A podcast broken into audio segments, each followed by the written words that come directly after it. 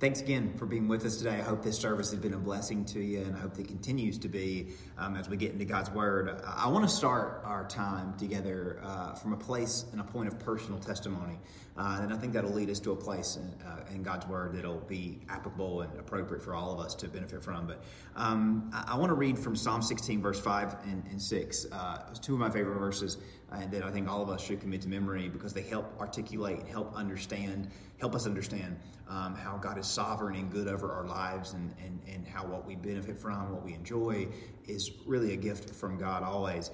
Uh, David writes, The Lord is my chosen portion in my cup. You hold my lot. The lines have fallen for me in pleasant places. Indeed, I have a beautiful inheritance. So, that phrase chosen portion, or that phrase my lot, that speaks to all that we enjoy in this life, all that we've been given in this life, that it's from God to us and that if we could have our choice of anything in this world, uh, if we could have uh, our beginning to end, uh, choose everything we would ever have, and the people in our lives and the things that we enjoy, if we could pick it all out ourselves, we would never pick that which God has picked for us. We would never enjoy um, as much uh, compared to what God has given us. That God's choice for us is um, the best, and that God's best interest for us is what we desire the most. Uh, you know, David also alludes to the fact that there are things that we want that God may not give us, and there are things that we don't want that God may allow us to experience. He, he, he speaks of the lines uh, that have fallen. That, that refers to the boundaries, or that refers to the limitations. That refers to um, that God has drawn around our lives, and God knows what will come in and what can't come in. And there's some things that we wish wouldn't come in that do and there's some things that we wish would come in that won't. Uh, God has designed those boundaries. God, in His sovereignty, has set those limitations or set those restrictions. Yet David says that God's will for us is pleasant and God's inheritance for us is beautiful, even if it includes some not beautiful things in our minds. It's beautiful because God has designed it and God has declared it and God has designated it and He has given it to us. And truly, we can trust that He uh, knows best and He gives from his best. You know, as most of you know, um, last Sunday morning, um, our plans shifted a little as uh, Lindsay began to experience labor pains, and we headed to the hospital a few days after our due date, but a little earlier than the induction time they had set for Lindsay. Uh, 36 hours after arriving, Lindsay finally gave birth to our uh, baby girl, Andrea. And in the last few days, I can't really begin to explain how awesome and life changing they've been. Uh, and with the forecast of snow today, I thought it would be a great time to tell this story. Uh, and, and, I think it would be a great supplement for our actual gathering today. And, and I do think it'll lead to, a, to a, uh, a, very general and very broad conversation in just a little bit. But if, if I told you every way that this week has been a testament and a dose of God's redeeming power, we'd be here all day. And I know that you don't have anywhere to go today, but you don't want to listen all day, and I understand that. Um, there are so many angles and parts of the story of mine and Lindsay's life before we met and in our journey together, how this has been touched by God's redeeming grace through Andrea's birth. Um, rather than delving into all of that, I would like to reflect specifically on what the last few years have been like. Uh, Lindsay has told this story before, and it's very much her story in most ways. But yet, through my own eyes, I've seen the grace of God in ways that perhaps will never be overshadowed. And uh, I've learned um, the, all the more the blessing of being held in His hands and given strength uh, to not lose heart through some of the toughest times. Um, for years, Lindsay saw doctors to help resolve our issue of fertility, and for the most part, um, I felt helpless along the way. All I could do was pray for God to give me understanding and an empathetic heart to the struggle that both of us were going through, but was particularly you know concerning her health. But through the continual uh, heartbreak that we shared, uh, the pain Lindsay faced was deeply personal in a way that you know I, will never know. Um, you know, this is a pain that all of us, in our weakness, in our sin, we're prone to. We naturally condemn ourselves and question if there is any redemption available for our stories. Can God work this out for His good? Can God bring something from this for His glory?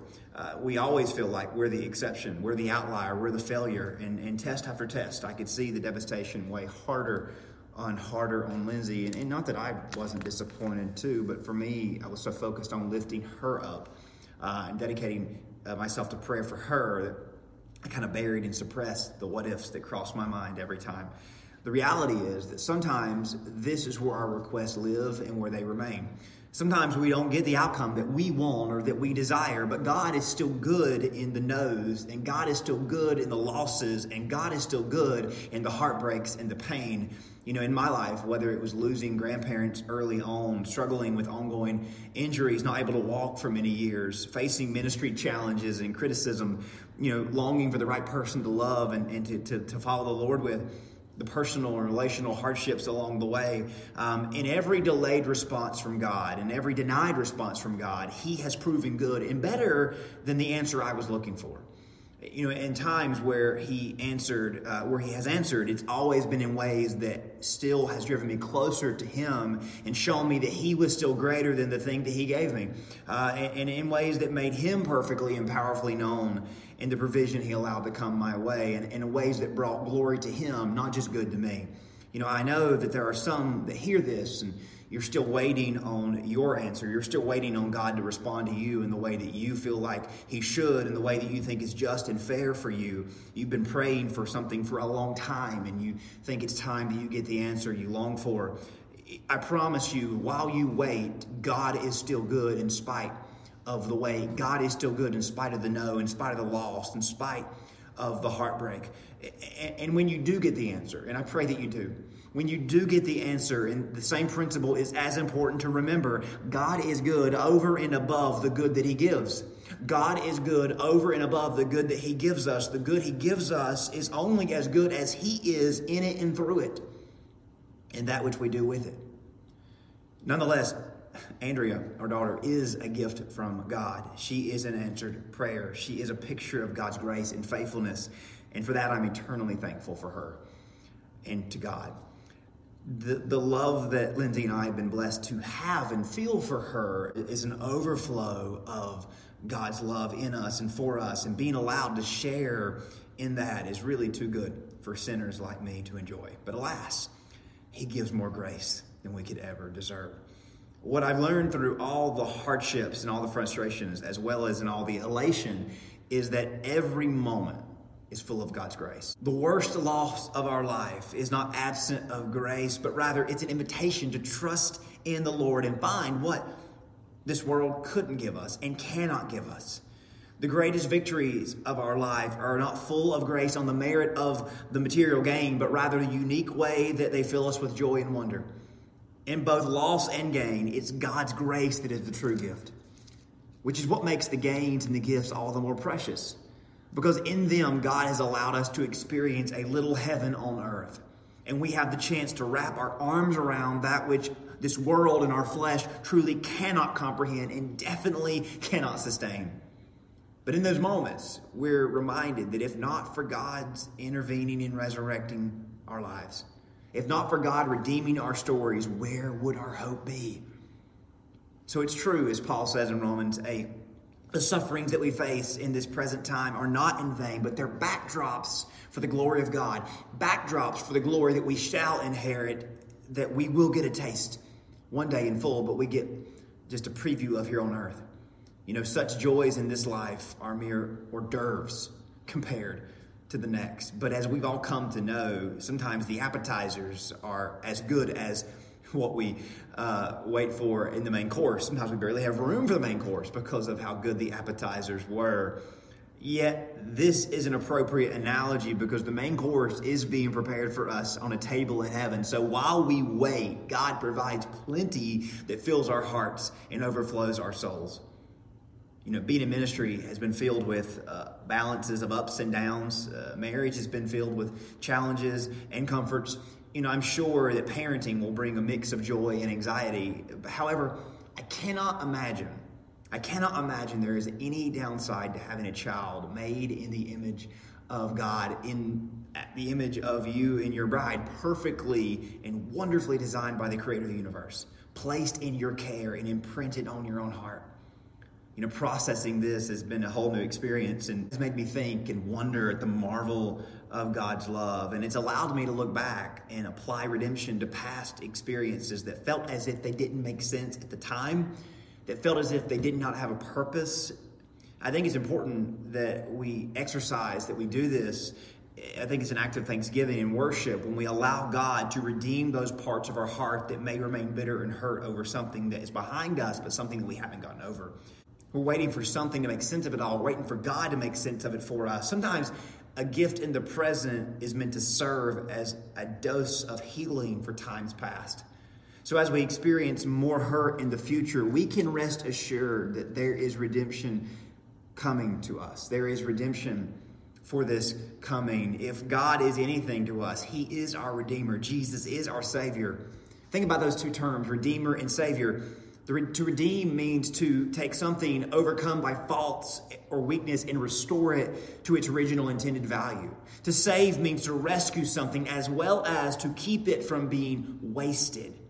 When God redeems us, when Jesus saves us, that means that all of our lives are restored, that nothing is a waste, nothing will be wasted. Everything matters. You and I, we matter to God. Our past matters to God, in that our lives can have a purpose for the glory of God. That's what it means to be saved, that every element of our lives is touched by redemption that even the things in your past, the things that you are ashamed of, or the things that you don't like to admit are true about you, the hurt, the pain, the bitterness, the weaknesses, those things have a purpose, and that God actually can work His power in those weaknesses in ways you maybe have never given Him given thought to and, and, never believe that he can. Yet in the future, God will give you a redemption. God will give you salvation that goes back in time and redeems those things, makes sense of those things, and shows you that they weren't a waste, that he actually meant them for something good, that he actually allowed them to happen to you so that you might be prepared for something that you never even expected, or maybe that you've been waiting on for a long time.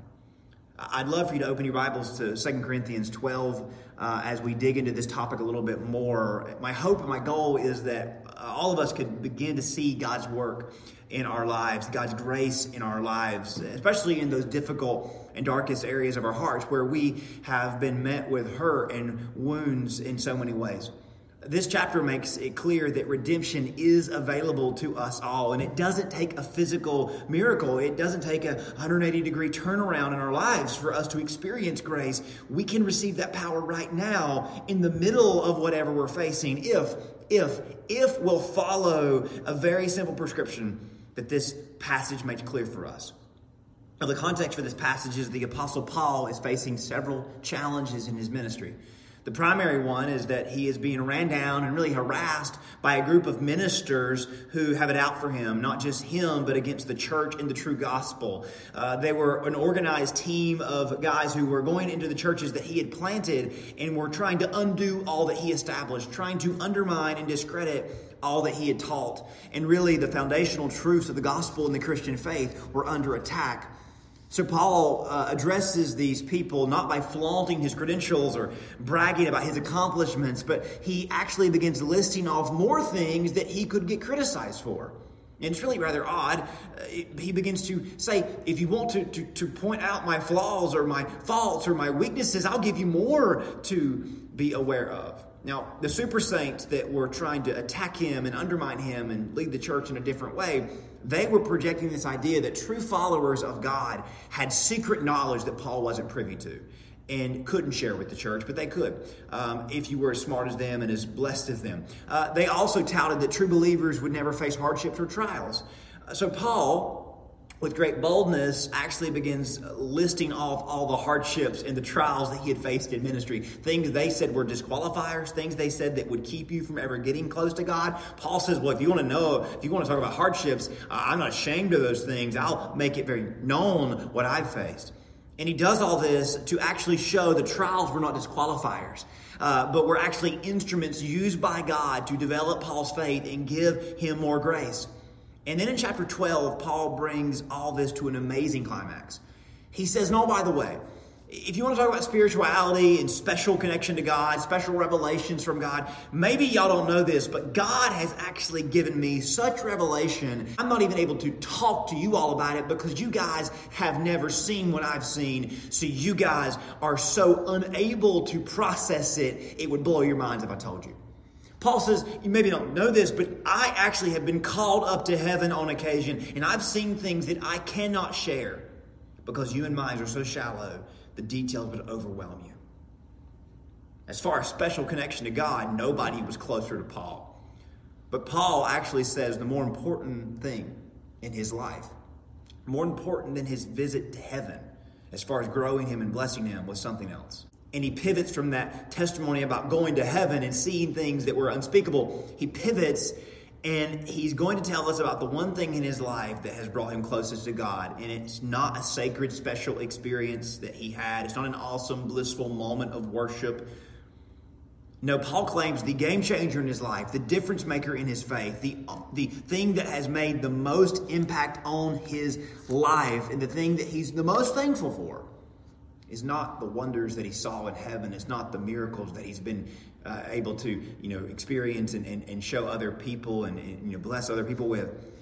He claims the one thing that he's most thankful for is an ongoing, debilitating, excruciating thorn in his flesh. You heard that right. Paul credits not a spiritual trophy, but a fleshly thorn as the catalyst for his faith growing and his heart being filled with more grace. Of course, in the moment when the thorn first began troubling him, he didn't believe that this was something uh, good and he, he didn't want it to be true. He naturally called on God for healing. And check out what came out of that talk with God. 2 Corinthians 12, verse 8. Three times I pleaded with the Lord about this, that it should leave me. So maybe this is where you're at. You're pleading with God for a thorn to be removed, for this trial to end, for a burden to be lifted, for a loved one to change, for your own situation to improve. We could go on and on. Maybe you are pleading for God to change your situation, to better your situation, to give you that healing, to give you that answer, to move in your life. Paul pleaded three times, not just three whispers, but these are three heartfelt, in the fire prayers. Not unlike the prayers that Jesus prayed the night before he died in the Garden of Gethsemane. Remember, he entered into that sacred grove three times that night, all to pray for God to remove him from this hour. But what were his words? He said, Father, all things are possible for you. So, what does that mean? God, you are strong. You are mighty. You can deliver me from this trial. You can end this trial. You can rebuke the enemy. You can destroy the enemy. You can bring me through victoriously. From you are all things. You control everything. God, all things are possible for you. Remove this cup from me. And we clap and we shout and we say, Of course, remove this cup. God's will is not that we suffer. God's will is not that we drink a cup of suffering. God can remove that cup. Of course, He can. Remove this cup from me. Yet, and this is the words of Jesus, not my will, but your will be done. You know what Jesus reveals to us in that moment? That in our flesh, we cannot possibly guarantee that what we want is always best for us. Can you, can you process that? Does that track with you? In our flesh, we cannot possibly guarantee that what we want is best. You may feel like it's best. You may have no you know, possible scenario that you could imagine playing out where it wouldn't be the best, you could say, well, of course, this is the best for me. Why wouldn't it be the best for me? I know what's best for me. I know me. I know what I need. Jesus says, we cannot trust ourselves all the time. Maybe not most of the time. But in our flesh, we cannot possibly guarantee that what we want is always best for us because we can't see the multiple threads and layers of life that flows from that potential transaction of getting what we want. Jesus often taught, however, that if you ask anything with faith believing, it shall be given to you. Remember, he said that in John 14. He said that in a few other places. And we often hear Jesus say that, and we think, well, of course, if he you ask for it, you believe it, God will give it to you. He has to. It's just if you don't have enough faith, you won't get it. But if you have faith, you'll get it. Just tap your heels together and ask, and it shall be given. Press down, running over, shaking together. We, we quote those verses and we think, well, of course, Jesus said that. And the same Jesus that said that in the most crucial moment of his life doesn't just speak his will into existence, he defers his will to God. You know what that tells me? That when we really begin to understand God's perfect will for us and that God has our best in mind, when we go to God and we begin to ask, we won't just go to Him with our list of things that we think we need. We'll go to God saying, God, you know all things. I want what you want for me because you know best. You know best. Don't you think the fact that Jesus did this speaks volumes to how we should pray and how we should perceive God's will versus our will? It, it most definitely does, and it should alter how we pray and what we pray for and what we're satisfied with as results. Nonetheless, Paul does not pray that. Paul doesn't pray, Thy will be done. Paul begs God to remove this thorn, like most of us would, like most of us have, like most of us will next time we face a struggle. Come on, that's what we do, that's normal. But how God responds to Paul would forever change how he prayed, and it should forever change how we pray and what we long for the most. It will also change how we understand our trials and begin to show us the value and purpose of our trials, the valleys themselves, not just the moment we exit them. Listen to God's response to Paul in verse 9. But God said to me, My grace is sufficient for you, for my power is made perfect in weakness.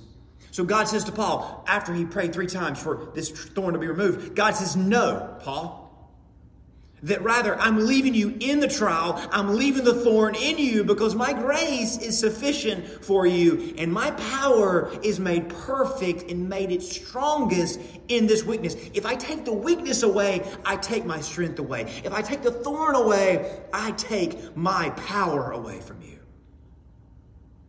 I'm not going to remove it, Paul, because to remove the weakness from you is to remove the power from you and you need my power. You want my power, don't you? You need this thorn to get the most that I want to give you. Isn't that incredible? Doesn't that change the way we understand our trials and our thorns and our struggles? God says, Paul, that it's best that you keep the thorn because it was a catalyst. It's a catalyst for the power of God to be made known and manifested to you. So, this is why we pray, not mine, but thy will be done, because we'd never arrive at that on our own, would we? We take the thorn out and move on with life and assume that we're going to get the best we could get without it. God tells Paul that the thorn is going to be the entry point for his grace, that it's through that thorn that he's going to enter into his life. It's through that thorn that he's going to pour out grace upon grace. The thorn would be the designated stage for God to display his grace and make his grace felt the most. It's in our weaknesses that God has made the strongest. Against the backdrop of our shortcomings, God's overcoming power is made known and most felt. Don't ever forget that. Listen to how Paul responds. This is so big. Verse 9 and 10. Therefore, I will boast all the more gladly of my weaknesses, so that the power of Christ may rest upon me. Paul says, if that's the case, and I begin to process this and think about this and realize this, and if that's the case, thorn is the entry point of God into my life, then I'm going to be thankful for the thorn. I'm going to glory in the thorn. I'm going to rejoice around the thorn, so that the power of Christ may rest upon me. I'm going to be bold about my weaknesses. I'm going to quit hiding them, and I'm going to admit them and confess them because I know it's in my weaknesses that God is made the th- strongest. And it's when I open my heart up, the wounds and the pain and the bitterness, it's when I bring those to God that He begins to pour grace into those areas and He begins to redeem them for His glory and for my good. And He shows me these things are not waste, these things have a purpose. He says, For the sake of Christ, then I am content with weaknesses, insults, hardships, persecutions, calamities. For when I am weak, then I am strong, but only then. Do you hear that? When I am weak, then I am strong. Paul says, if that's the case, let me go ahead and be honest and open about all my weaknesses because now I know they don't disqualify me. They rather position me to be a recipient of more grace. So suddenly, Paul was not bemoaning his weaknesses, but rather he owns them and rejoices in them, bringing them to God openly and honestly, relying on him all the more.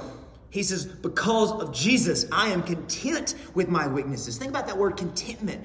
I'm okay with them. I'm happy with them. I'm not trying to get rid of them. I'm not mad about them or bitter or angry about them. I'm content because in my weakness I am made strong. I would not experience the strength of God if I did not have this weakness in my flesh. I wouldn't even know I needed strength. I would think I had enough on my own. If not for our weaknesses, we may never know the power of God. Do you understand that? If not for the valleys, we may never see the mountain on the horizon and feel the power of God flowing toward us.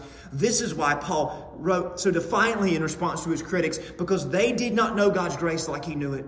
The proof of it was how graceless they were behaving in the first place.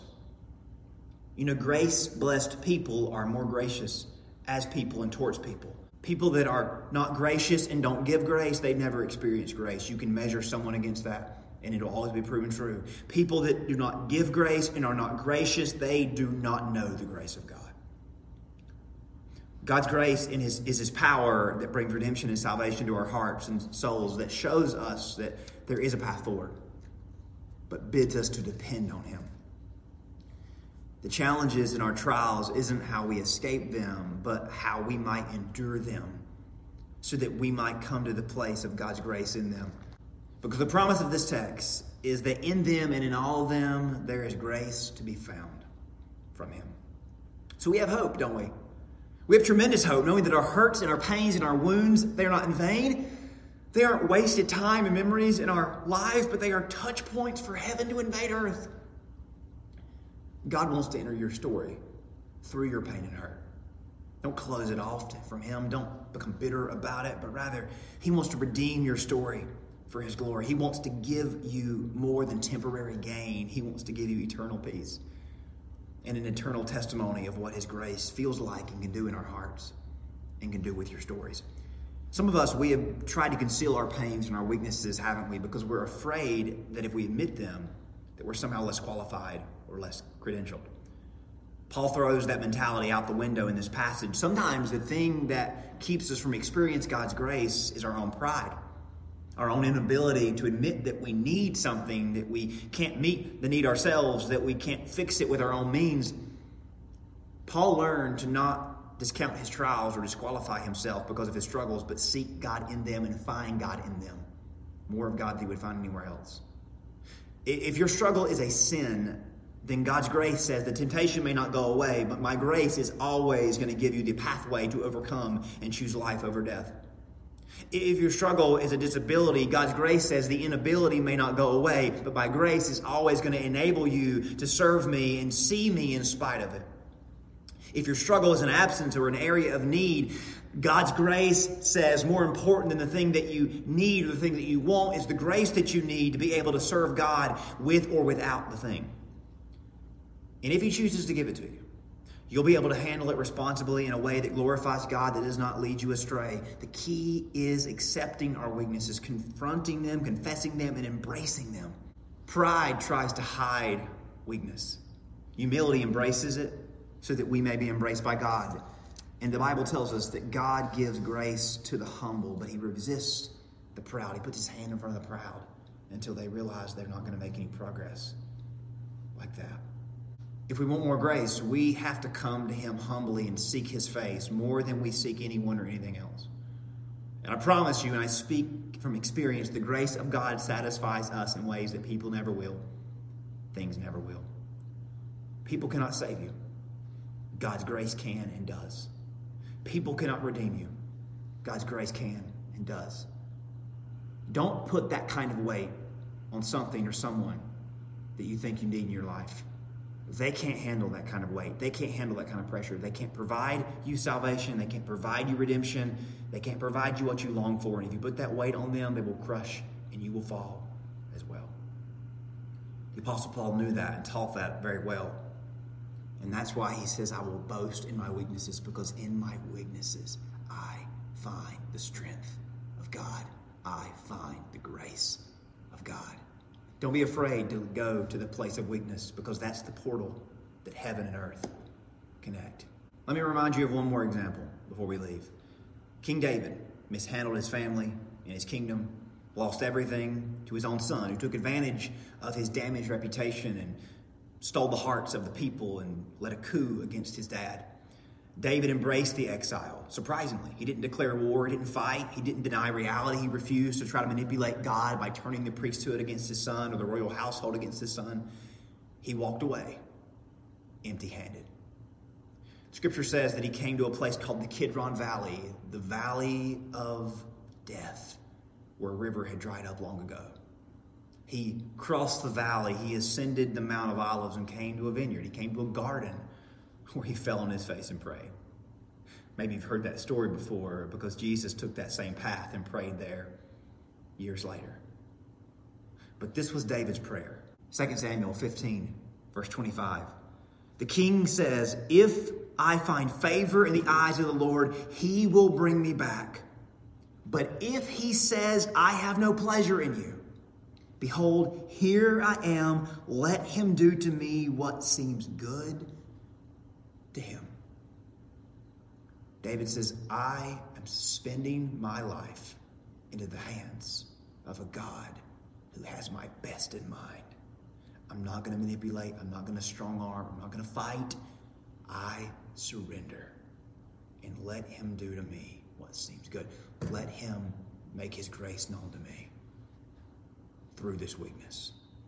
Over my life, I've learned to pray this same prayer because God's will and God's grace are where I want to be and what I need the most. In the joys of celebrating my daughter's birth, I've seen God's redemption go back through time and show me that every weakness and trial had a purpose. I felt the grace of God restore and heal my heart.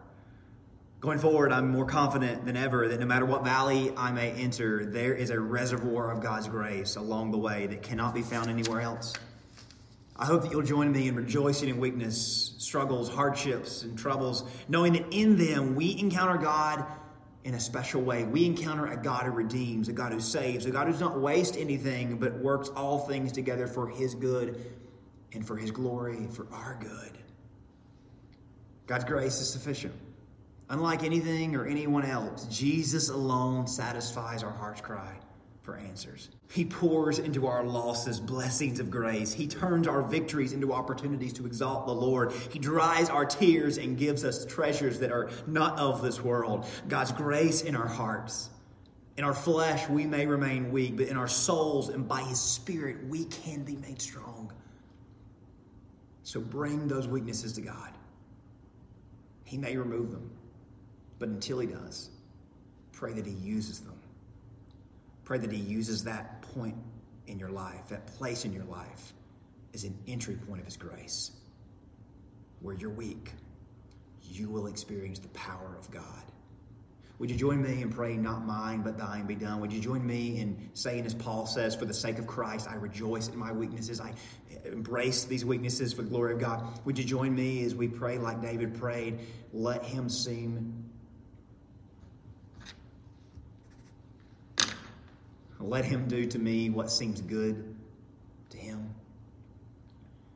Remember, God has our inheritance. God has drawn the lines. God has our best in mind.